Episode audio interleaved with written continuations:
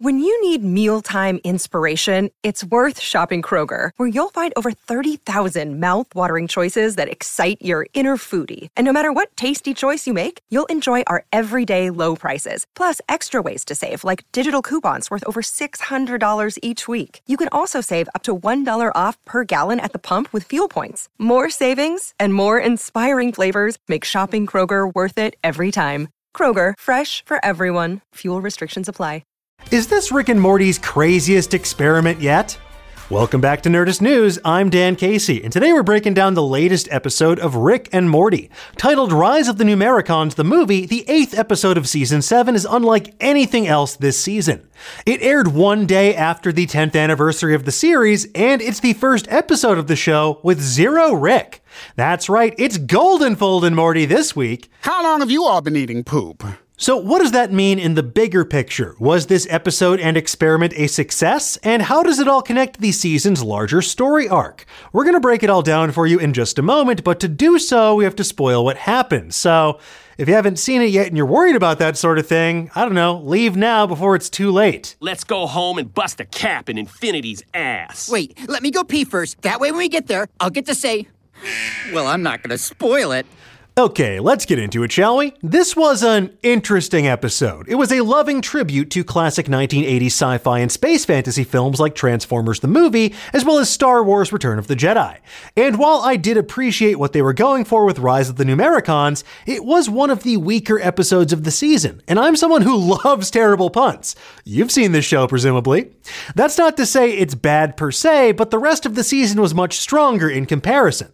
This episode really put the and Morty in Rick and Morty, but even then, the title character still took a major backseat. And that's not necessarily a brand new thing, but what's so different about this is much like Morty at the beginning of the season, Rick is nowhere to be seen. The show routinely puts the spotlight on other characters, but usually they're still defined by their proximity and relationship to Rick, and sometimes Morty. It's the opposite of last week's subversion in Wet Quadra Morty Summer, where you thought it was going to be about Morty and Summer using a Fallout-style attribute slider. Thought the slider was going to be the whole thing this week. Wow! It's not wow, you Grinch! Except this time, it was the whole deal. There are no surprise Quadros to be found anywhere, and I just think that my patience for the extended parody wore out before the end of the episode. Now, unlike some other episodes this season, it doesn't exactly do away with traditional A-B plot structure, giving us parallel interweaving storylines to break up the action. Rather, it's like an A and A- plot. Morty and Mr. Goldenfold get embroiled in Water-T's battle to save the Alphabetrians from the sinister Numbericons. It's a deeply silly payoff to a post-credit scene from 8 years ago. Then I better crunch the numbers. Now, you may remember Water-T and his human form Ice-T from Season 2's Get Schwifty, in which the rap rock legend helped Rick and Morty save the Earth. And this episode picks up immediately where the post-credit scene left off, with one key difference. This time, Magma-T is voiced by the actual Ice-T, while the fictional Ice-T is still voiced by Dan Harmon. Father! I'm dying. Peace. It's funny because people are always asking for more classic Rick and Morty, whatever that means, and it's gotten to the point where the show itself makes fun of that vocal segment of fandom. Do some classic adventures, like season 1. I'm so sick of that f***ing note, what the f*** does it even mean? And likewise, another vocal segment of fandom is pretty fervent about the show expanding its canon. Well, folks, they already gave us that this season. We got a major lore update in Episode 5, Unmortricken. Rick C-137 beats his nemesis Rick Prime to death in an episode that arguably changed the entire trajectory of the series moving forward. Oh, you guys found him? And that could well be the reason why Rick is AWOL this week. His 1,000-yard stare at the end of Unmortricken spoke volumes. The smartest man in the universe is now left rudderless. His all-consuming purpose in life has been fulfilled, but he still feels just as empty as ever. Oh well, there's always another six-pack. Of soda. Definitely of soda. Please drink responsibly. Rick's absence seems to be a defining and unspoken quality to this episode. Water-T literally cannot remember his adventure with Rick and Morty in Get Schwifty. Hey, Ice-T, it's me, Morty. Remember me? Get Schwifty? No. So why is that? There's a strangeness to the proceedings that was difficult to pin down at first. But after mulling it over, it's definitely because we're missing 50% of the equation. We've had episodes where both characters take a backseat before, but this is the first time that Rick has not appeared at all. It's my emotional cheat day. Would the galactic war between letters and numbers have felt more sustainable as an episode concept if it had Rick and his constant cynicism to undercut the abject silliness? Maybe. Maybe not. Just as the new voices behind Rick and Morty took some getting used to for fans this season, the first episode in a 70-episode series without one of its main characters, it feels a bit off-putting. It requires some cognitive reframing because, let's be real, we're only 1/10 of the way through 100 years of Rick and Morty, and 7/10 of the way through their cumulative 100-episode order.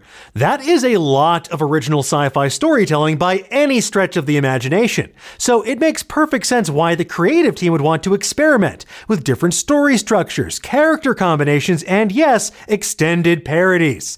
And okay, yes, the calculator reading boobs did make me laugh every single time. Good job. The real question is, was a Rickless episode meant to be a one-off experiment? For this season, probably. For the rest of the series, probably not. Unless, of course, you also count the Vindicators 2 web series, which was a non-Rick and Morty-centric spin-off about everyone's favorite super team. Or my personal favorite, Vindicators 1, which only real fans have seen. They did a whole Vindicators without us! My point is, there are still 30 episodes to go, at least. That assumes the show doesn't get picked up for any additional seasons, a scenario I find is unlikely as a galactic war between anthropomorphic letters and numbers. With so many more episodes coming down the pipeline, that means that the formula will change on occasion. Not every episode can be a lore-heavy exploration of cosmic nihilism and loneliness. Sometimes you need to embrace the silliness of an ancient galactic war between a race of sentient numbers and letters, and to raise a whole new series of questions about the timeline of the president's political career. How did he go from the governor to the Oval Office and...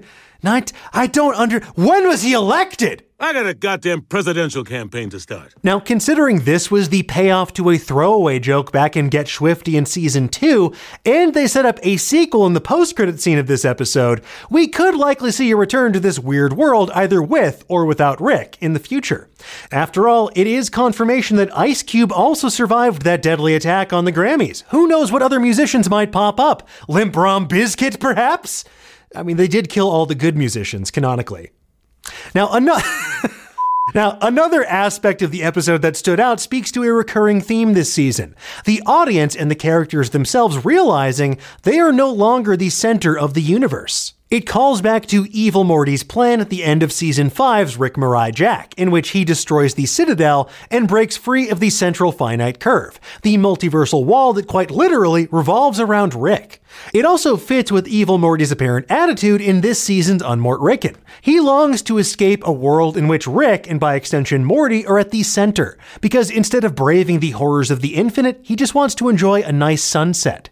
It's almost like we've been slowly shifting into Evil Morty's ideal world of anonymity. Typically, we find ourselves in stories built around scenarios where everyone they come into contact with knows who Rick and Morty are. They also usually fear Rick as some sort of godlike figure, as we saw with the space gangsters who accidentally kidnapped Morty in the Jarek trap. Hey pal, you good? You whole? You guys have milkshakes? We will learn what they are and get you one. We instead find ourselves in a world where even a character who's met Morty before can't be bothered to remember him during an adventure completely absent of Rick. Damn! You do remember our adventure! Not really. Now, for better or for worse, Morty and the show have been defined by Rick and their proximity to Rick. But just like Rick in his garage, the show itself is always cooking up another experiment. Some blow up in their face, some transform into something wholly unexpected, and others take time to truly appreciate. And who knows, maybe I'll have a critical reappraisal of Rise of the Numericons, the movie, by the time of Magma-T and Ice Cube in Challenge of the Geometrons. Or maybe not, but that's okay. Ha! You're weird. Anyway, folks, there you have it. We'll be back next week for the penultimate breakdown of Rick and Morty Season 7. Where does the time go? In the meantime, though, you can find any of our previous breakdowns wherever fine Nerdist content is streamed. For now, though, tell us, what did you think of this episode? Did you spot anything that we missed? You know that new sound you're looking for? Well, listen to this! Let us know in the comments below, and for the latest and greatest in the world of pop culture, make sure you stay tuned to Nerdist.com.